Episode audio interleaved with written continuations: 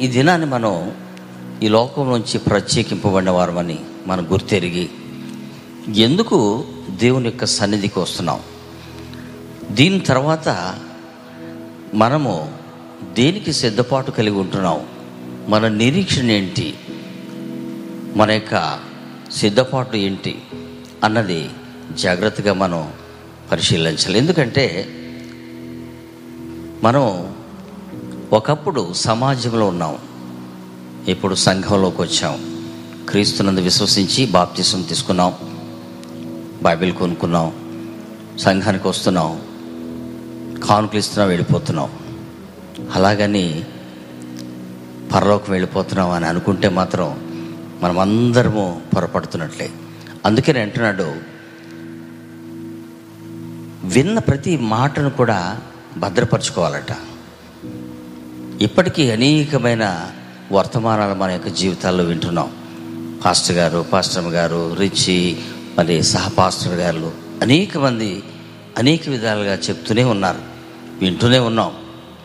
కానీ వాటిని ఎంతవరకు నేను కానీ మనము కానీ గైకుంటున్నాం అన్నది ఒక ప్రశ్న.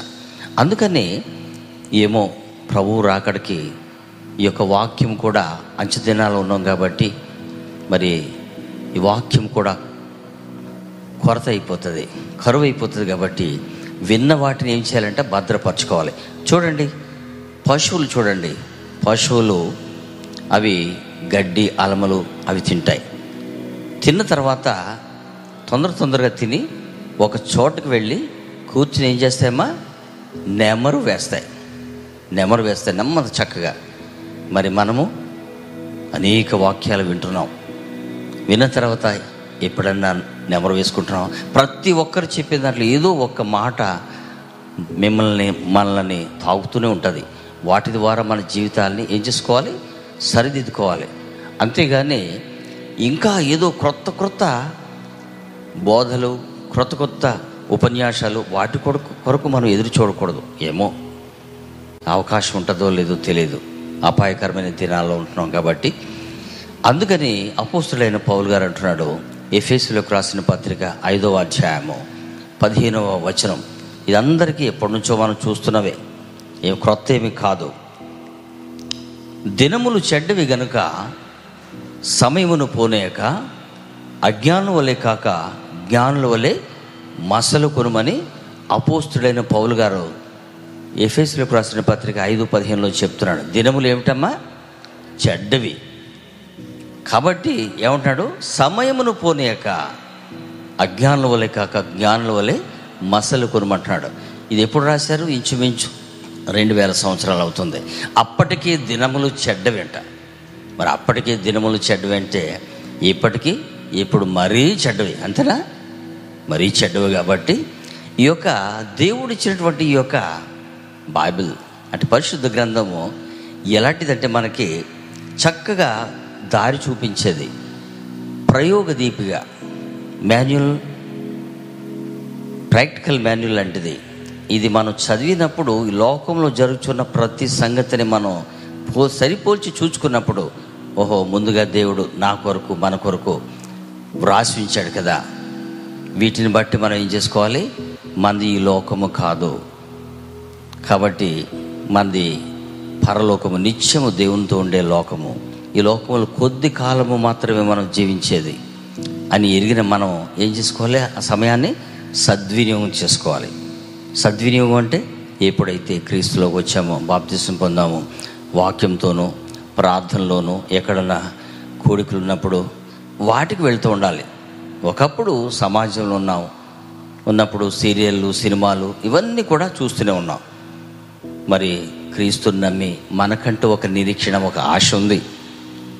మరి ఉన్నప్పుడు చర్చిలో ఉన్నంత కా సేపే కాదు కదా? బోధ విన్నప్పుడు అంతసేపే కాదు. మరి ఎప్పుడైతే మనం మళ్ళీ ఇంటికి వెళ్ళిపోయిన తర్వాత మరలా యథాస్థితిలో ఉన్నామనుకో ఎప్పటిలాగా చర్చిలో ఉన్నంత వరకు వినయము విధేయత చాలా భక్తిగా మనం యాక్ట్ చేస్తున్నట్టు నటిస్తున్నట్టు.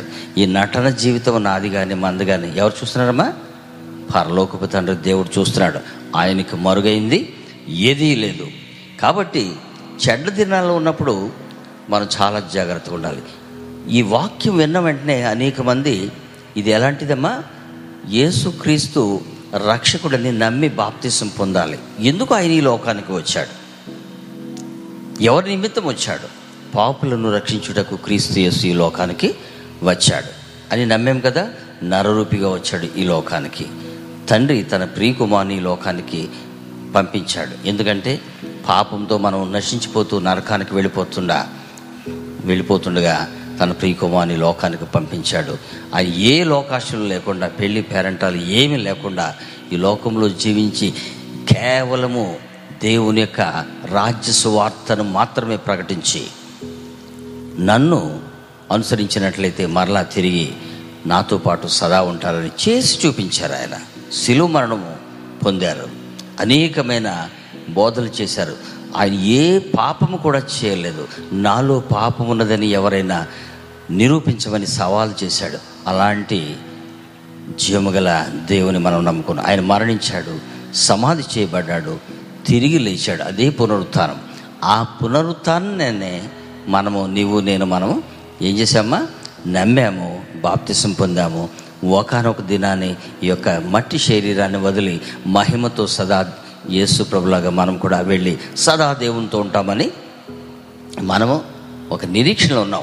అయితే సద్వినియోగం చేసుకోవడానికి మరి ఏ విధంగా సద్వినియోగం చేసుకుంటున్నాం అన్నది మనల్ని మనం ప్రశ్న చేసుకోవాలి. అయితే ఈ సద్వినియోగం తర్వాత ఏమన్నాడు? దినములు చెడ్డవి గనక సమయమును పోనీయొద్దన్నాడు. సద్వినియోగం చేసుకొనచ్చు అజ్ఞానుల వలె కాక. అజ్ఞానులు ఎవరు? ఈ లోక సంబంధులా ఈ లోకంలో వారికి తెలీదు. నిత్యజీవం గురించి చెప్పినా వినరు. రక్షణ గురించి చెప్పినా వినరు. మనము విన్నాము నమ్మాము. కానీ వాళ్ళకు నమ్మలేదు వినట్లేదు. మరి వాళ్ళకి మనకి ఏమిటి తేడా? నమ్మిన మనం ఎలాగుంటున్నాము? మనము కూడా పరలోకం వెళ్ళగలమా? అన్నది ఒక ప్రశ్న. అంతే కదా? సద్వినియోగం చేసుకోవాలి. అజ్ఞానుల వలె కాక జ్ఞానుల వలె మసలు కొనమన్నాడు జ్ఞానులు అనేటప్పటికీ మనం ఎక్కడికి వచ్చేస్తామంటే సైంటిస్టుల దగ్గరికి వచ్చేస్తాం. అంతే కదమ్మా? శాస్త్రవేత్తలు. శాస్త్రవేత్తలు కదా? అమ్మో అనుకుంటాం. నిజమే. శాస్త్రవేత్తలు కొద్ది వరకు చాలామంది శాస్త్రవేత్తలు ఈ లోకంలో జీవించడానికి చిన్న జీవితం అరవై డెబ్బై సంవత్సరాల్లో ఏ రీతిగా జీవించడానికి ఏ ఏ అవసరాలు వాటి గురించి ప్రయోగాలు చేసి వాటిని మాత్రమే ఇచ్చారు. చూడండి ఎగ్జాంపుల్ అనేక మంది సైంటిస్టులు ఉన్నారు. అందరి పేర్లు నేను చెప్పలేను కానీ థామస్ అల్వా ఎడిసన్ ఆయన ఏమి ఇచ్చాడమ్మా? బల్బును కనిపెట్టాడు వెలుగు. ఈ దినాన్ని మనం అది కూడా మనం వాడుకుంటున్నాం. అది ఎంతవరకు మనకు ఉపయోగపడుతుంది? ఈ లోకంలో జీవించినంత వరకు మాత్రమే. అలాగే ట్రైన్స్ బస్సులు ఇవన్నీ ప్లేన్స్ ఇవన్నీ కూడా చాలామంది కనిపెట్టారు. సైంటిస్టులు వాళ్ళు. కాదని మనం చెప్పలేం. కానీ అది చిన్న జీవితం వరకు అరవై డెబ్బై సంవత్సరాల వరకు మాత్రమే. అయితే మనము అజ్ఞానం వల్ల కాక జ్ఞానుల వల్ల ఉండాలంటే మనం కూడా ఏమనుకుంటా తెలుసు? మన పిల్లల్ని జ్ఞానులాగా అంటే శాస్త్రవేత్తల్లాగా మనం చదివించాలి. పెద్ద ఉద్యోగంలో పెద్ద చదువు చదివించాలని అనేకమైన ఆశలతో ఉంటాం. అంతే కదా మన పిల్లల గురించి? చిన్న అనేకమైన ప్లాన్లు. పాస్టర్ గారి చేత కూడా ప్రార్థన చేయించేసుకుందాం అంటే చార్టర్డ్ అకౌంటెంట్ లేకపోతే ఏవేవో ఐఏఎస్ ఆఫీసర్ అవ్వాలండి. పైలట్ అవ్వాలని ఏవేవో వాటి గురించి మనం ఎక్కువగా ఆలోచిస్తాం. ఏ హాస్టల్లో వేయాలి? ఏ స్కూల్లో వేయాలి? ఏం చదివించాలి? అవన్నీ కూడా దేవుని దృష్టిలో ఈ లోక జ్ఞానం ఏమిటి? వెరితనము ఈ లోక జ్ఞానం దేవుని దృష్టిలో ఏంటమ్మా? దేవుని దృష్టిలో వెరితనము యెహోవాయందు భయభక్తులు కలిగి ఉంటే జ్ఞానమునకు మూలము. కాబట్టి మనము దేవుని నమ్ముకున్న మనము ఏ రీతిగా మన పిల్లల్ని పెంచాలి? ఈ లోక స- పరసంబంధమైన జ్ఞానాన్ని బిడ్డలకి ముందు నేర్పించాలి. దాని గురించే చక్కటి సహవాసం వ్యతిస్త సహవాసంలో చిన్న బిడ్డల దగ్గర నుంచి యవన బిడ్డల దగ్గర నుంచి స్త్రీలు పురుషులు ప్రతి ఒక్కరు కూడా చక్కగా ఎదుగుతున్నారు. అది సేవకుని ద్వారా ఆయన యొక్క ప్రణాళిక ద్వారా అనేక ప్రాంతాల్లో ఎదుగుతున్నారు. కానీ ఎదుగుతున్న మనము మన పిల్లల కొరకు ఎంతవరకు అనేకసార్లు రిచి వీళ్ళందరూ కూడా చెప్తున్నారు పిల్లల్ని ఏ విధంగా పెంచుతున్నాం. సండే స్కూల్ ఉన్నప్పుడు లేకపోతే చర్చిలో ఉన్నప్పుడు మరి ఇంటికి వెళ్ళిపోయిన తర్వాత వేరేగా ఉండడం అవి కాదు కదా? జ్ఞానుల వలె ఉండాలంటే మనం కేవలం ఈ లోక సంబంధమైన జ్ఞానానికి మనం వచ్చేస్తాం. అలా కాకుండా జ్ఞానుల వలె ఉండమంటున్నాడు. అసలు ఎవరు ఈ జ్ఞానులు? బైబిల్ పరంగా మనం చూసినట్లయితే ఈ లోక సంబంధమైన జ్ఞానులేమో శాస్త్రవేత్తలు. ఏదో వాళ్ళు కూడా అందరూ వెళ్ళిపోయారు. చేశారు. మనం ఏదో అనుభవిస్తున్నాం వాళ్ళు మాత్రం ఎక్కడికి వెళ్ళారో ఎవరికి తెలియదు అయితే పరసంబంధమే జ్ఞానం జ్ఞానాన్ని ఎవరు అసలు జ్ఞానులు అని మనం బైబిల్ చూసినట్లయితే చూడండి హెబ్రిల్ రాసిన పత్రిక పదకొండవ అధ్యాయము. హెబ్రిలకు రాసిన పత్రిక పదకొండవ అధ్యాయము పదహారవ వచ్చిన నేను చదువుతున్నానండి. ఎలాగూ చెప్పువారు పదహారవ వారు ఏ దేశం నుండి వచ్చిరో ఆ దేశమును జ్ఞాపకం ఉంచుకున్న ఎడల మరల వెలుటకు వారికి వీలు కలిగినను అయితే వారు మరీ శ్రేష్టమైన దేశమును అనగా పరలోక సంబంధమైన దేశమును కోరుచున్నారు మరీ శ్రేష్టమైన దేశమును అంట. అనగా పరలోక సంబంధమైన దేశమును. వాళ్ళకి ఎలా తెలుసండి? ఎక్కడన్నా మ్యాప్లో ఉందా? చిత్రపటాలు పటాల్లో ఉన్నాయా? లేదు. కంటికి కనపడవు. చూడలేదు పెట్టలేదు. వేటిని కోరుకుంటున్నారంట. పరలోక సంబంధమైన ఆ యొక్క పట్టణాన్ని కోరుకుంటున్నారంట. మనం ఏం కోరుకుంటాం? శ్రేష్టమైన పట్టణం మంచి పట్టణం అందరికి ఎక్కడ వెళ్ళిపోతాం? లండన్ అమెరికా స్టేట్స్ ఇవి. Arab Gulf countries. ఎక్కడెక్కడో మనం మనం ప్లాన్ చేస్తాం. అవి చాలా సర్వసంపద గల దేశాలు. అక్కడ ఉంటే మన పిల్లలు మన జీవితాలన్నీ కూడా చక్కగా ఉంటాయి. మూడు పూలు ఆరు కాయలు అనుకుంటాం. కానీ వీళ్ళెవరమ్మా? కంటికి కనబడినటువంటి ఆ యొక్క పరసంబంధమైన ఆ పట్టణాన్ని కోరుకుంటున్నారంట. ఎవరు వాళ్ళు? వాళ్ళు జ్ఞానులు. ఎవరని మనం చూసినట్లయితే కొంచెం ముందుకు వెళ్ళినట్లయితే అదే అధ్యాయంలో ఎనిమిదవ వచనం మనం చూసినట్లయితే అబ్రహాము పిలువబడినప్పుడు విశ్వాసమును బట్టి ఆ పిలుపునకు లోబడి తాను స్వాచ్ఛముగా పొందనై ఉన్న ప్రదేశమునకు బయలువెళ్ళెను. మరియు ఎక్కడికి వెళ్ళవలెనో అది ఎరుగక బయలువెళ్ళెను. ఇప్పుడు మనం ఎక్కువగా రోమిల్ రాసిన పత్రికలు మనం అబ్రహాం గురించి ఎక్కువ మనం చదువుకుంటున్నాం. దేవుడు పిలిచినప్పుడు ఎక్కడికి వెళ్ళమన్నాడో కూడా ఏ ప్రదేశము కూడా తెలియలేదు. వెళ్ళిపోయాడంతే. అది లో విశ్వాసము లోబడ్డు నిరీక్షణ. ఎక్కడికి వెళ్ళిపోయారంటే విశ్వాసము బట్టి అతడును అతనితో వాగ్ వాగ్దానమునకు సమాన వారసులైన ఇస్సాకు యాకూబను వారును గుడారములలో నివసించుచు అన్యుల దేశంలో ఉన్నట్టుగా వాగ్దత్త దేశంలో పరవాసులైరే. అబ్రహాము ఇస్సాకు యాకోబు వారు. వాడికి స్వాచ్ఛంగా దేవుడు ఏమి ఇచ్చాడమ్మా? పాలు తేనెలు కారే ప్రదేశాన్ని పాలస్తీనా దేశాన్ని ఇచ్చాడు. ఎలాంటి దేశము? అలాంటి దేశాన్ని ఇచ్చినప్పుడు కూడా అందులో ఏమి తక్కువ అసలు? సమస్తము కూడా ఉన్నది. ఏ కుదువ లేదు. పాలు తేనెలు కారే. అసలు ఎలాంటి దేశం అనేది మనం చూసినట్టయితే సంఖ్యాకాండము పదమూడు ఇరవై మూడు వచ్చిన ఒకసారి చూడండి. సంఖ్యాకాండము పదమూడవ అధ్యాయము ఇరవై మూడో చదవండి అమ్మా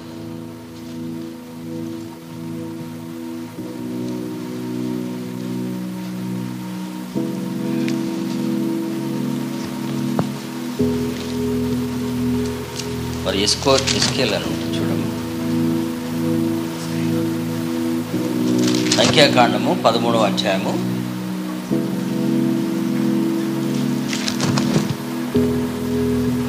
తీయలేదమ్మా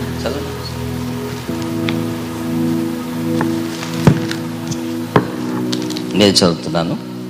సంఖ్యాకాండము పదమూడవ అధ్యాయము ఇరవై మూడవ వచనం. వారు ఎస్కోలు లోయలోనికి వచ్చి అక్కడ ఒక గెల గెలగల ద్రాక్ష చెట్టు యొక్క కొమ్మను కోసి దండితో ఇద్దరు మోసరి. ద్రాక్ష గెల లేకపోతే ముంజికెళ్తా తాటి చెట్టు గెల కొబ్బరి కాదు. ద్రాక్ష గెలంట ఒక్క ద్రాక్ష గెలంట ఇద్దరు మోసుకెళ్ళారంట దండితో. అలాంటి పాలు తేనెలు కారే ఆ ప్రదేశాన్ని దేవుడు వారికి ఇచ్చారు. వారికి ఇచ్చినప్పటికీ వారు దాని మీద ఆశలు పెట్టుకోలేదంట. అలాంటి దేశాన్ని దేవుడు మనల్ని ఎంతగా ప్రేమించి రాబోయే తరాలకి తరతరాలకి కూడా ఆది కాండంలో చూసినట్లయితే ప్రతీది కూడా తరతరాలు కూడా తన పోలికలో చేసినటువంటి ఆ నరుడు అనుభవించాలని తరతరాల వరకు ఎంతో చక్కగా దేవుడు సమకూర్చాడు. సమకూర్స్తే అలాంటి చక్కటి హైబ్రిడ్ కాదు అది. ఒరిజినల్ బ్రీడ్ కలిగినటువంటి ఆ ద్రాక్ష అది పళ్ళు. ఇప్పుడు సైంటిస్టులు ఏం చేశారమ్మా? హైబ్రిడ్ తయారు చేశారు. అక్కడ ఏమి లేవు అందులోని గింజలు లేవనంట. సీడ్లెస్ సీడ్లెస్ తయారు చేస్తున్నారు. దేవుడు అంత వేరువాడా? విత్తనాలు చే లేకుండా చే చేయలేడా? చేస్తాడు. కాదు అందరికీ తరతరాలకి అందరికీ తినాలి అందరు కూడా సంతోషించాలి దేవుణ్ణి గుర్తు చేసుకో చేసుకోవాలని ఆయన ప్రణాళిక. వీళ్ళేం చేస్తున్నారు సైంటిస్టులు? దేవుడు చేసిన దాన్ని ఏదో కొండను తవ్వి ఎలుకను పట్టినట్లుగా చేస్తున్నారు. దేవుడు ఎంత వేరువాడేమి కాదు. చూడండి ఆది కాండం ఒకటో అధ్యాయము పద్నాలుగో వచ్చిన చూడండి ఒకసారి.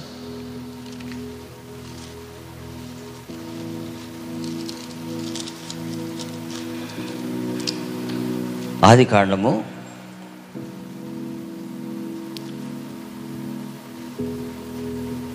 ఆ, పదవచనం చూడండి. దేవుడు ఆరిన నేలకు భూమి అని పేరు పెట్టను. పదకొండవ వచనం చూద్దాం. దేవుడు పదకొండవ వచనం ఒకటో అధ్యాయం పదకొండవ వచనం. దేవుడు గడ్డిని విత్తనములిచ్చు చెట్లను భూమి మీద తమ తమ జాతి ప్రకారము తమలో విత్తనములు గల ఫలమిచ్చు ఫలవృక్షములను భూమి మొలిపించునుగాక అని దేవుడు చెప్పాడు. ఎందుకు? దేవుడేం వేరేవాడు కాదు. మన కొరకు రాబోయే తరతరాలకి దేవుడు సమకూర్చాలని ఆయన యొక్క ప్రణాళిక. మరి వీళ్ళు ఏం చేస్తున్నారు? సీడ్లెస్ ఒరిజినల్ బ్రీడ్లో తీసేసి హైబ్రిడ్ తయారు చేస్తున్నారు. అయితే ఎలాంటి పాలస్తీనా దేశంలో అన్నీ ఉన్నాయి. అన్నీ ఉన్నప్పటికీ వాళ్ళు ఏమీ లేనట్టుగానే పరదేశులుగా యాత్రికులుగా బ్రతికారట. మనకి ఏదైనా ఒక ఐదు ఎకరాల పొలం ఉందనుకోండి. ఏం చేస్తాం? రొ- రొయ్యల చెరువులు చెరుకు తోటలు కొబ్బరి తోటలు ఏవేవో చేసేస్తాం. చేసేసి దాన్ని అభివృద్ధి చేసేసి ఈ లోకంలోనే ఉండిపోవాలనుకుంటాం. సంపాదన. మరి వాళ్ళకేం? వాళ్ళు అనుభవించలేరా? వాళ్ళు తెలియదా ఎందుకు వారు? ఎందుకు వారంటే కనిపించని ఆ పరలోక దేశం అది పట్టడము నిత్యము శాశ్వతము దేవునితో ఉండాలని. వారికి అప్పుడే వాళ్ళు గ్రహించారు. మరి మనం ఈనాడు ఎంత టెక్నాలజీ వచ్చిందే టెక్నాలజీ వచ్చిన కాలంలో కూడా దేవుడు లేడన్న పద్ధతిలోనే ఉన్నారు. ప్రతిదీ కూడా టెక్నాలజీ కదా ఏదైనా సరే ఎక్కడి నుంచి వస్తుంది దేవుడు పెట్టిన సృష్టిలోంచి వస్తుంది. ఈ వృక్ష శాస్త్రము జంతు శాస్త్రము ఖగోళ శాస్త్రం ఏ శాస్త్రమైనా సరే ఎక్కడి నుంచి వచ్చిన దేవుడు సృష్టిని చేశాడు కాబట్టి దాన్ని పరిశోధించి ఏదో కొద్దిగా చేస్తారు అంతే అది ఇది అని చేస్తున్నారు. అందుకనే ప్రసంగిలు అంటున్నాడు దేవుని యొక్క కార్యాలంట. మనుష్యుడు కనుగొనజాలడు వాటి జీవితం పట్టదు. తరతరాలు వెళ్ళిపోతాయి. కానీ వాళ్ళు మాత్రం గొప్పలు చెప్పుకుంటారు. కానీ వాళ్ళ పరమార్థం ఏంటి? అసలు భూమి మీదకి ఎందుకు వచ్చాం? జననం ఏమిటి? మరణం ఏమిటి? మరణించిన తర్వాత గమ్యం ఏమిటి? అన్నది తెలియలేదు. కానీ అసలు ఏ మాత్రం ఏ టెక్నాలజీ లేనటువంటి ఆ యొక్క పూర్వీకులు మన పితరులకి వాళ్ళకి బాగా అర్థమైపోయింది. ప్రపంచ పట్టణంలో లేనటువంటి ఆ యొక్క పరలోక పట్టణాన్ని కోరుకున్నారట వాళ్ళు. మరి చూడండి మరి. వాళ్ళు ఇప్పుడు మరి ఎన్నో సంవత్సరాల నుంచి మనం అందరం కూడా దేవుని నమ్ముకున్నాం క్రీస్తులోకి వచ్చాం. మనం కోరుకునేది ఏమిటి? మన నిరీక్షణ ఏంటి? అని చూసినట్లయితే వాళ్ళు వాగ్దాత దేశంలో ఎలా ఉన్నారట? పారదేశులుగాను యాత్రికులుగా ఉన్నారంట. ఎందుకు అలా ఉన్నారు? అని చూసినట్లయితే అదే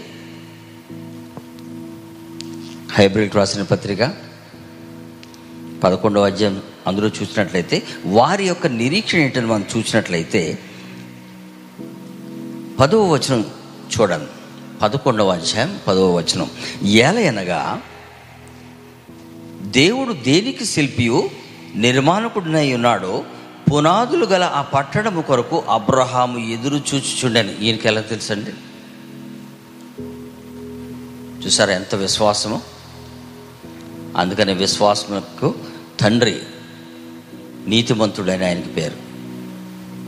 దేవుడు ఏదైతే ఇక్కడ అంటున్నాడో ఏలనగా దేవుడు దేనికి శిల్పియు నిర్మాణకుడినై ఉన్నాడో పునాదులు గల పట్టణము కొరకు అబ్రహాము ఎదురు చూచుచుండెను. మరి మనము ఈ దినాన్ని దేవుని నమ్ముకున్నాం. మనము దేని కొరకు ఎదురు చూస్తున్నాం? మనం నిరీక్షణ ఏ పట్టణం కొరకు మనం ఎదురు చూస్తున్నాం. మరి వాళ్ళకంత బాగా అర్థమైంది కదా? మరి మనం ఎన్నో బోధలు ఎన్నో వింటున్నాం. మరి మనకు ఎంతవరకు నాకు కానీ మనకు కానీ మన కుటుంబాలు ఎంతవరకు అర్థమైంది? అని మనం ప్రశ్న వేసుకోవాలి ఖచ్చితంగా. ఎందుకంటే దేవుడు చక్కటి దేవుని యొక్క మనస్సు బైబిల్ ఇచ్చాడు. అది చదివినప్పుడు కొద్ది కాలము మాత్రమే ఎవరైనా సరే ఈ బంధాలు అనుబంధాలు కూడా ఉండవు. భార్య భర్త పిల్లలు సంపాదన ఇవన్నీ ఉండవు. వెళ్ళిపోవాలి. అని తెలుసు కూడా మనం అనేక సార్లు పొరపాట్లు చేస్తూ ఉంటాం. ఈ బంధంలోనే మునిగిపోతూనే ఉంటున్నాం. కాబట్టి వాళ్ళకి తెలియనిది వాళ్ళు ఏం కోరుకున్నారు? ఆ యొక్క పట్టణాన్ని పరలోక పట్టణాన్ని కోరుకున్నారు. అందుకని మనం క్రిందకు చూసినట్లయితే అన్నీ ఉన్నా పరలోకానికి వెళ్ళాలని వాళ్ళ ఆశ. ఇది ఈ యొక్క దేశాన్ని ఈ లోకాన్ని విడిచిపెట్టాలి అక్కడికి వెళ్ళాలి. మనకి ఏమీ లేకపోయినా ఇక్కడే ఉండాలి. ఇంటి నుండా ఒంటి నుండా అనేకమైన సమస్యలు ఇంటి రోగం ఒంటి రోగం ఇంటి సమస్యలు ఇవన్నీ ఉన్నాయి. అయినా ఏదో విధంగా ఇక్కడే ఉండాలని. నిజమే దేవుడు ఆయుష్ ఇచ్చినంతకాలం మనం ఖచ్చితంగా ఉంటాం. కానీ ఒంటి రోగం కాదు మనకి. అసలు మనకు ఉండకూడదు ఏమి తెలుసా? పాప రోగం ఉండకూడదు. ఒంటి రోగంతో మనం చనిపోయామనుకో పరిశుద్ధత కలిగి దేవుని ఎందు భయభక్తులు కలిగి ఆయనకి ఇష్టలుగా జీవితే ఎలాంటి రోగమైన మరణించిన తర్వాత ఎయిడ్స్ కానీ క్యాన్సర్ కానీ అక్కడ వరకే ప్రాణం ఇచ్చేంత వరకే మన మీద శరీరం మీద ఏలుబడి చేస్తుంది. కానీ మరణించిన తర్వాత కూడా మనకు కూడా వచ్చేది ఏంటి తెలుసా? పాప రోగం వచ్చేస్తుంది. అది మాత్రం విడిచిపెట్టదు. అది చాలా భయంకరమైనది. ఆ పాప రోగాన్ని విడిపించడానికే రెండు వేల సంవత్సరాల క్రితము మన ప్రియ ప్రియుడని యేసుక్రీస్తు ప్రవారి లోకానికి వచ్చారు. మన పాపం నిమిత్తము శిలువలో మరణించాడు రక్తం చిందించాడు మరణించాడు సమాధి చేయబాడు తిరుగు లేచాడు. మరి నమ్మిన మనకు పునరుత్నం అంటూ ఉన్నది అనే ఒక నిరీక్షణ ఉంది. మరి ఎలా ఉంటున్నాం? ఇలా చూసినట్లయితే క్రిందకు వెళ్ళినట్లయితే చూడండి. అదే అధ్యాయంలో ఇరవై నాలుగో వచనం చూడండి.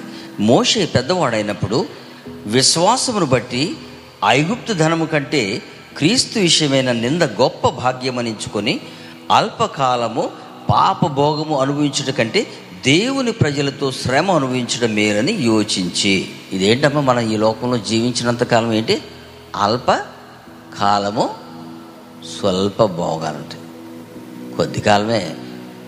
ఏది ఎలాంటిది అనిపించినా తర్వాత మళ్ళా కాసేపటికి మళ్ళా లేనప్పుడు మనం అనుకుంటాం ఫలానాది బిర్యానీ తినాలి.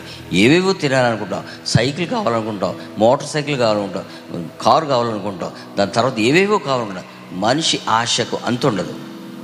ఇవన్నీ ఇక్కడ విడిచిపెట్టే అల్పకాలము కొద్ది కాలం ఉంటాయి. అందుకనే ప్రసంగైన సులోమాన్ గారు అంటున్నాడు ఆయన కంటికి కనిపించిన వాటిలో ఆశించిన వాటి దేనిని కూడా అనుభవించకుండా వదలలేదంట. కానీ అంటున్నాడు ఇవన్నీ ఒకడు గాలికై ప్రయాసపడినట్టుగా ఉందంట. గాలి కొరకై ప్రయాసపడినట్టుగా.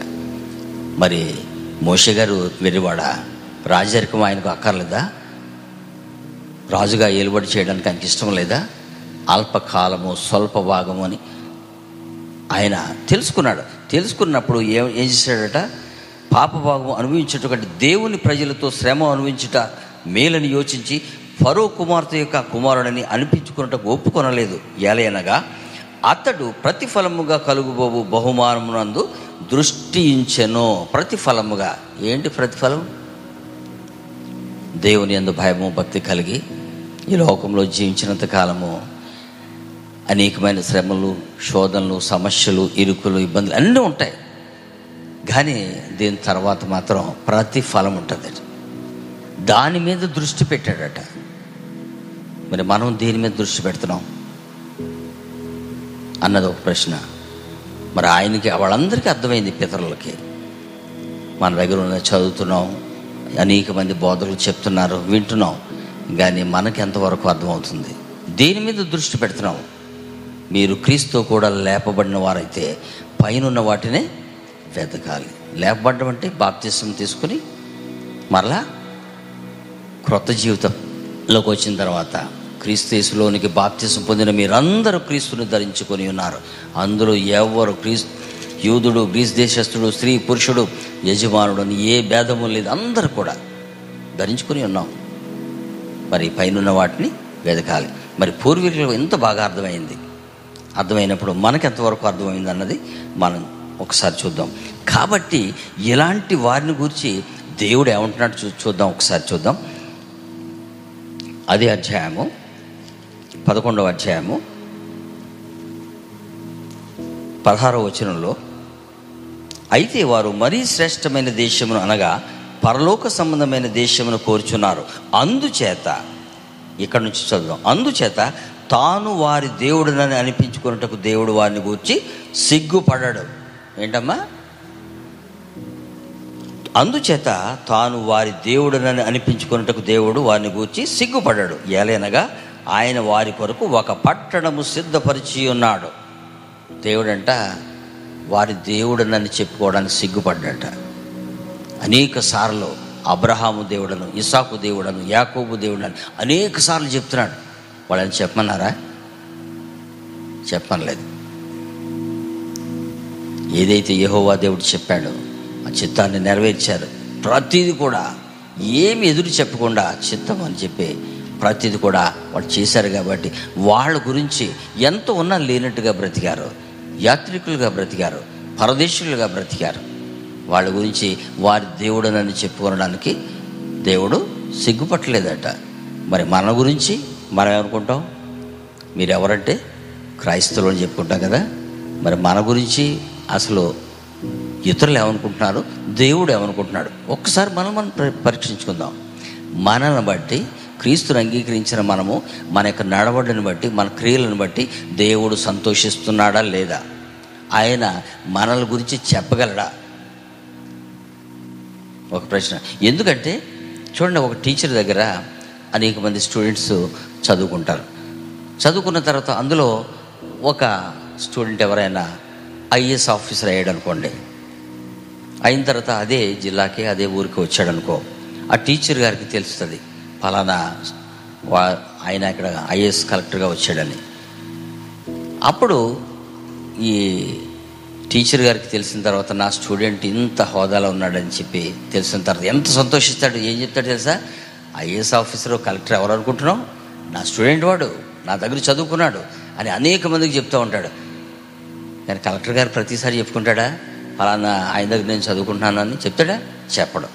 కానీ ఈయన మాత్రం పది పది ఎవరు కనపడితే కలెక్టర్ గారి గురించి చెప్తా ఉంటాడు. నా స్టూడెంట్ అని తలెత్త. అలాగే దేవుడు కూడా కానీ టెన్త్ క్లాస్ పదిసార్లు ఫెయిల్ అయిపోయాడు అనుకో స్టూడెంట్ ఆయన దగ్గరే చదువుకున్నాడు. వాడి గురించి చెప్పుకుంటాడా? చెప్పడు. సిగ్గుపడతాడు. ఈ దినాన్ని మరి అబ్రహాము ఇసాకు యాకోబుల గురించి వాళ్ళ గురించి దేవుడు చెప్పడానికి సిగ్గుపడ్డాట. మరి మన గురించి ఏమిటి అన్నది మనం పరీక్షించుకో. మార్కు స్వార్థ పన్నెండవ అధ్యాయము. ఒకసారి చూడండి. పదహారవ వచ్చిన చూడమ్మా.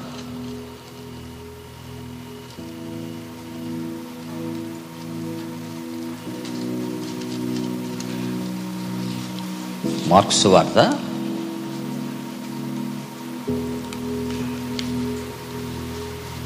పన్నెండవ అధ్యాయము.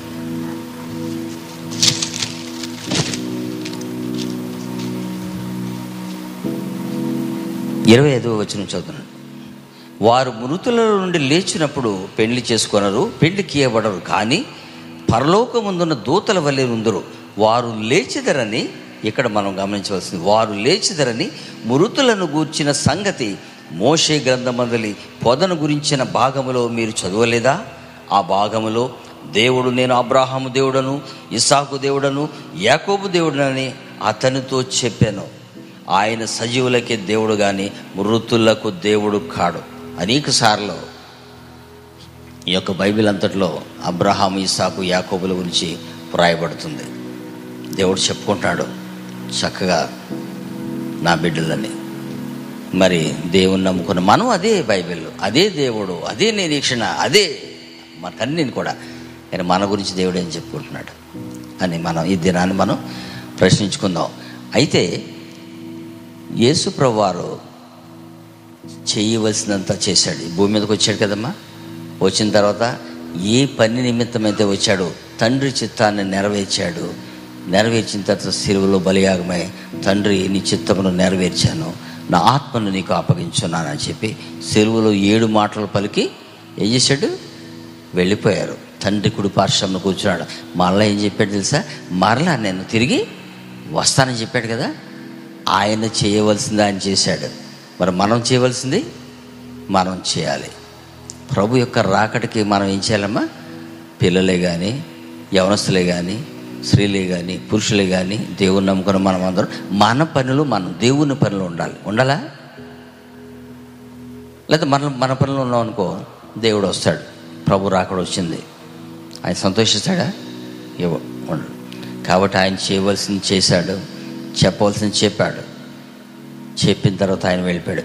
నేను వచ్చి మరలా మీ కొరకు నేను వెళుతున్నాను మీ కొరకు నివాసంలో సిద్ధం చేసేదాను. నేనుండు స్థలంలో మీరు ఉండులాగున. నేను మరలా వస్తాను అనడా? మరలా వచ్చి మిమ్మల్ని తీసుకువెళ్తానండి. మరి తీసుకువెళ్ళడానికి సిద్ధపాటు దిద్దుబాటు అన్నీ ఉండాలి కదా? మాలో వెళ్ళిపోతాం మనం.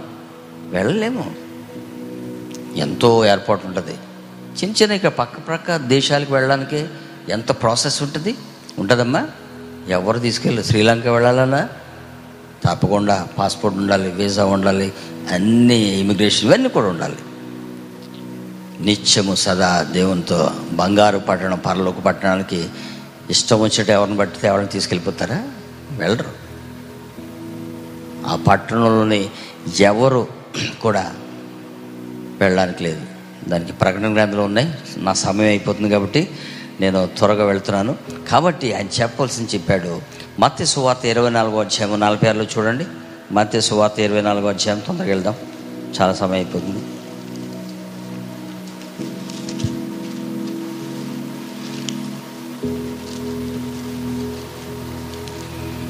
నలభై రెండవ వచనం. కావున ఏ దినమున మీ ప్రభు వచ్చునో మీకు తెలియదు గనుక మెలకుగా మెలకుగా ఉండుడి. ఏ జామున దొంగ వచ్చునో ఇంటి యజమానికి తెలిసి ఉండిన ఎడల అతడు మెలకుగా ఉండి తన ఇంటికి కన్నము వేయనీయకుండా మీరు ఎరుగుదురు వే వేయనీయడని మీరు ఎరుగుదురు ఏమంటున్నాడు ఇక్కడ? కావున ఏ దినమున మీ ప్రభు వచ్చునో మీకు తెలియదు. కనుక మీరు మెలకుగా ఉండమంటాడు. మెలకు అంటే ఏంటి? ఆత్మీయ మెలకువలు సిద్ధపాటు. మనం ఎప్పుడు కూడా ప్రభువును ఎదుర్కోవడానికి సిద్ధంగా ఉండాలి. ఒకవేళ అలా కాకుండా మన ఇష్టానుసారంగా ఉన్నాం అనుకో క్రింద అదే పదహారు నలభై ఆరు వచ్చిన అంటాడు యజమానుడు వచ్చినప్పుడు ఏ దాసుడు ఇలాగూ చేయించుండుట అతడు కనుగొనునో ఆ దాసుడు ధన్యుడు ఒకవేళ సిద్ధపడితే. అతడు తన యావ దాస్తి మీద వాని నుంచునని మీతో నిత్యముగా చెప్పుచున్నాను ఒకవేళ సిద్ధపడితే.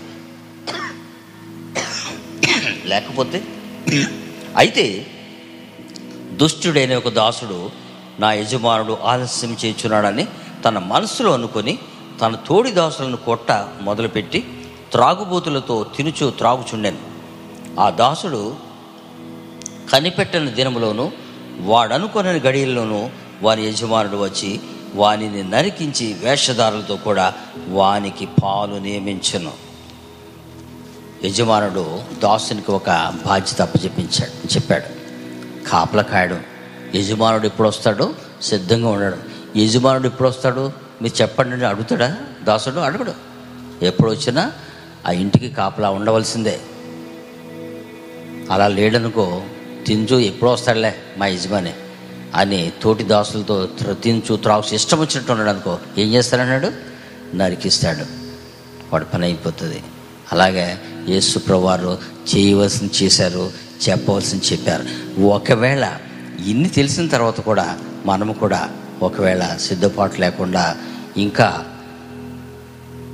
ఆత్మీయ మేలుకొలుపు లేకుండా ఉన్నాం అనుకో ప్రభు రాకడ ఎప్పుడు వస్తుందో తెలియదు.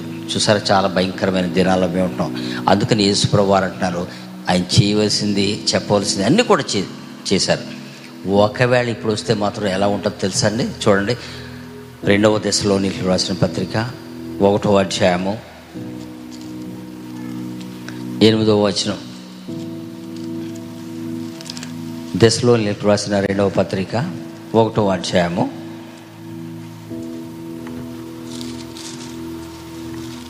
ఎనిమిదవ వచనం.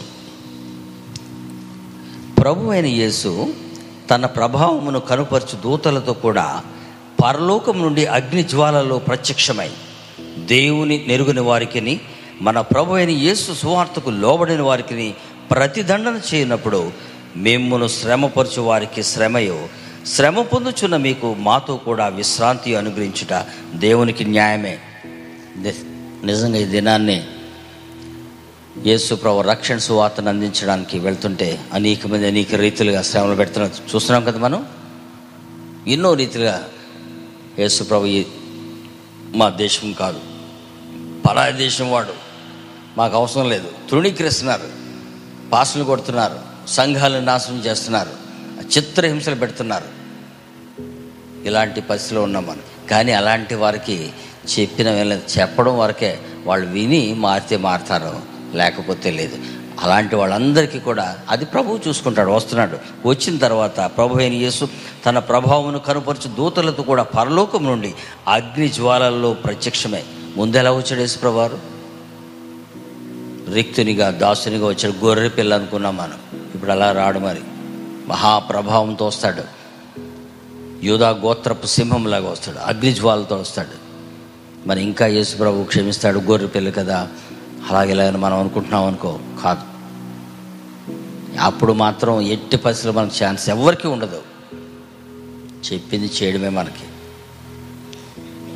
చెప్పాను అందుకని అంటున్నాడు మీరు ఏమి వినిచున్నారో జాగ్రత్తగా చూసుకోవాలి ఏ బోధకులు ఏ విధంగా బోధిస్తున్నారో అది నిజం. బోధకుల్ని అడగడట యేసుప్రభారు ఎవరిని అడుగుతాడా? వినేవాళ్ళని. ఆ ఇష్టం వచ్చినట్టు బోధిస్తున్నారు. కానీ మనకేమి ఇచ్చాడు దేవుడు? పరిశుద్ధ గ్రంథాన్ని ఇచ్చాడు. అది మనం పరిశోధించాలి. అతను చెప్పినవి ఇందులో ఉన్నవా లేదా అని.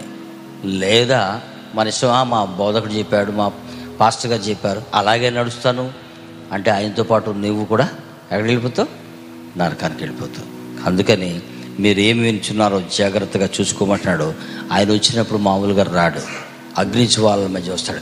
ఆయన సువార్తకు లోబడని వారిని వారికి ప్రతిదండన చేయనప్పుడు మిమ్మును శ్రమపరచు వారికి శ్రమయు. శ్రమ పొందుచున్న మీకు మాతో కూడా విశ్రాంతి. ఇప్పుడు మనందరం కూడా శ్రమలు కదా? శ్రమలే. కానీ ఒకటి మాత్రం యథార్థం. క్రీస్తు యేసునందు సద్భక్తితో బ్రతుకును ఉద్దేశించే వారందరికీ ఏంటమ్మా? శ్రమలు ఉంటాయి అందుకని యేసు నమ్ముకుంటే అన్నీ మేళ్ళే ఏ పెళ్ళి అవుతాయి ఇల్లు కట్టుకుంటారు విదేశాలు వెళ్ళిపోతారు. ఇవన్నీ ఏంటివి? క్రీస్తేసులోకి వస్తే అన్ని శ్రమలు ఉంటాయి అన్నీ వదులుకోవాలి లోకాశలు వదులుకోవాలి. అన్నీ కూడా వదులుకోవాలి అన్ని శ్రమలే. ఇంటి బాధ ఒంటి బాధ కష్టాలు నష్టాలు శ్రమలు సమస్యలు అన్నీ ఉంటాయి. అవి ఉన్నప్పుడే మన నిజంగా క్రీస్తుకి శిష్యులు దాసులు అనమాట ఈ లోకంలో మీకు శ్రమలు. అయినను నేను లోకమును జయించున్నాను లోకం జయించడం అంటే శరీర సంబంధమైన ప్రతి కోరికను యేసుప్రభు వారు జయించి చూశారు చూపెట్టాడు. అది ఇప్పుడు ఈ లోకంలో ఉంటుండగా మనకి నిజంగా అనేకమైన సమ- సమస్యలు ఉంటాయి. యేసుక్రీస్తు నమ్ముకున్నాం క్రైస్తవుడు అంటే కొంత కొన్ని చోట్ల ఇళ్ళు కూడా ఇవ్వరు ఇలాంటివన్నీ ఎన్నో ఎన్నో మనం ఎదుర్కొంటున్నాం. కానీ శ్రమలు ఉంటాయి కానీ తర్వాత అంటున్నాడు శ్రమ పొందుచున్న మీకు మాతో కూడా విశ్రాంతి అనుగ్రహించుట దేవునికి న్యాయం. ఇది విశ్రాంతి. సదా దేవునితో ఉంటాం. అది ఎవరు కోరుకున్నారమ్మా? ఎవరు తెలుసుకున్నారు? అబ్రహాము ఇసాకు యాకోబు. పితరులు వారికి ఎలా తెలుసుకున్నారు? వాళ్ళు అసలైన జ్ఞానులు అనమాట ఈ లోక సంబంధమైన జ్ఞానులు కాదు వాళ్ళు. లోక సంబంధమైన ఈ లోక రీతిగా కొద్ది కాలం మాత్రమే ఉంటుంది. వాళ్ళు పర సంబంధమైన జ్ఞానాన్ని. మనము దేవుని నమ్ముకుని మనం అలాగా వారిలాగా జ్ఞానం కలిగి ఉండాలి. ఎవరు? మన పితరులు మనకు చూపించినటువంటి ఆ బాటలో నడిస్తే నిజమైన జ్ఞానులుగా ఉంటూ మనం కూడా వారితో సదా దేవునితో ఉంటాం. అంతేనమ్మా? లేకపోతే లేదు ఏదో ఎన్నోసార్లు వింటున్నాం చేయకుండా మన ఇష్టానుసారం ఉంటున్నాము ప్రభు యొక్క రాకడ ఎప్పుడు వస్తుందో మనకు తెలీదు. కాబట్టి ఇన్ని వింటున్నా సరే మనం పట్టించుకోలేదనుకో నీకే కానీ నాకే కానీ భయంకరమైన శిక్ష ఉంటుంది. యుగ యుగాలు అగ్ని దండన. అక్కడ అగ్ని ఆరదు పురుగు చావదు. ఏ అబ్రహం ఇసాకు యాకోబు వాళ్ళందరికీ అలాంటి చక్కటి పాలు తేనెలు కారే ప్రదేశాన్ని ఇచ్చినప్పుడు నివసించలేరా? పరదేశులుగా ఎందుకు ఉండాలి? యాత్రికులుగా ఎందుకు ఉండాలి? ఒక ప్రశ్న. అలా చూసినట్లయితే. అయితే వాస్తవమైన జీవం అంట. చూడండి మొదటి తిమోతులకు రాసిన పత్రిక ఆరో అధ్యాయం పద్దెనిమిదో వచ్చిన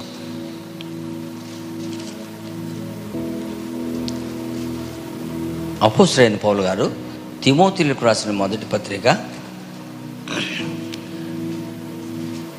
ఆరో అధ్యాయము పద్దెనిమిదో వచ్చిన ఒకసారి చూడండి. నేను చదువుతున్నాను. వారు వాస్తవమైన జీవమును సంపాదించుకొని నిమిత్తము రాబో కాలమునకు మంచి పునాది తమ కొరకు వేసుకొనిచు మేలు చేవారును సత్క్రియలు అను ధనమును కలవారును ఔదార్యము గలవారును తమ ధనములో ఇతరులకు పాలించువారనే ఉండవలనని వారికి ఆజ్ఞాపించము. వాస్తవమైన జీవం అంట. మరి ఈ జీవం ఏంటి? ఈ లోక సంబంధమైనది కాదు. ఇంతలో కనబడేంతలో మాయమైపోతుంది. ఆ వాస్తవమైన విషయము. అలాంటి చేయాలంటే ఈ లోకంలో క్రైస్తవులుగా క్రీస్తును అనుసరించే వారుగా ఉంటూ కూడా ఏం చేయాలట? సత్క్రియలట. సత్క్రియలు పునాది ఏది? రాబో కాలంలో మంచి పునాది. దేనికి పునాది? దేవుడు ఏదైతే కడుతున్నాడో మన కొరకు. దాని కొరకు మంచి పునాది తమ కొరకు వేసుకొంచు మేలు చేయవారును సత్క్రియలు అను ధనము గలవారును. మేలు చేయవారును సత్క్రియలు. మనం చేసే ప్రతిక్రియ హిందువులు హైందవులు ఎవరైనా సరే క్రైస్తవుల్ని బైబిల్ చదవరు కానీ వాళ్ళు ఎవరిని చదువుతారు తెలుసా? క్రైస్తవులను చదువుతారు. వాడు బయటకు వచ్చినప్పుడు వాడి చుట్టుప్రక్కల ఉన్నవాళ్ళు వీడి ప్రవర్తన ఎలా ఉంటుంది? ముందు ఇలా ఉండి వాడు మారాడు. మారిన తర్వాత ఎలా ఉంటున్నాడు? చర్చికి వెళ్తున్నాడు. వీడి ప్రవర్తన ఎలా ఉంటుంది? ప్రతి ఒక్కటి కూడా వాళ్ళు బైబిల్ చదవకపోయినా క్రైస్తవుని చదువుతారు. చదువుతాడు కదా? వాళ్ళు ఎదురుగుండా మనం ఎలా ఉండాలంటే సత్క్రియలు. మంచి క్రియలు చేసేవాళ్ళు ఉండాలి. ప్రతి దాంట్లో కూడా. మరి అలాంటి ఏమంటున్నాడు? అను ధనమును ఔదార్యము గల వారును ప్రేమించేవారుగా ఉండాలి. తమ ధనములు ఇతరులకు పాలించేవారనే ఉండి ఇవన్నీ చెప్పడానికి సమయం లేదు కానీ ఇంత వింటున్న మనం. మరి ఇతరులకు అర్థమైంది ఏమిటి? మనకు అర్థం కానిది ఏమిటి? కనిపించిన ఆ యొక్క మహాపట్టణం కొరకు వారు ఏం చేశారు? జ్ఞానుల వల్లే మసలుకున్నారు. అందుకనే ప్రసంగి అయిన సులోమన్ గారు అంటాడు ప్రసంగి పన్నెండు తొమ్మిదిలో అంటాడు తీయొద్దండి. జ్ఞానులకు ఆయన జ్ఞానం బోధిస్తున్నాడట. ఏంటమ్మా? జ్ఞానులకు జ్ఞానం బోధిస్తున్నాడా? ఫిజిక్స్ కెమిస్ట్రీ సి అవి కాదు బాటనీ అవి కాదు బోధిస్తుంటా. జ్ఞానులు అంటే ఈ లోక సంబంధమైన వాళ్ళు కాదు. పరలోకానికి ఎలాగ వెళ్ళ వాళ్ళకి ఆ జ్ఞానాన్ని బోధిస్తాడంట ప్రసంగి. జ్ఞానులకు జ్ఞానం. మహావేద గ్రంథమైన ఈ బైబిల్ దేవుడు మనకి ఇచ్చాడు పరలోకానికి ఎలా వెళ్ళాలి? ఈ ఈ భూమి మీదకి ఎలా వచ్చాం? వచ్చిన తర్వాత మన జీవిత ప్రయాణం ఏమిటి ఎంతవరకు? ఈ చిన్న జీవితం తర్వాత ఆ ముగింపు ఏమిటి? ముగింపు తర్వాత గమ్యం ఏమిటి? అది వాళ్ళు తెలుసుకున్నారు. పితరులు జ్ఞానుల వల్లే మసులుకున్నారు. మరి మనము? మరి అజ్ఞానుల వల్లే మసులుకుందామా? జ్ఞానుల వల్లే మసులుకుందామా? పితరులను అనుసరించి నడుచుకుందామా? ఈ లోక సంబంధమైన జ్ఞానుల వల్లే మనం ఉందామా? అన్నది మనందరం కూడా మనం ప్రశ్న మనల్ని మనం ప్రశ్నించేసుకుందాం. దేవుడు కొద్ది మాటలు దీవించను గాక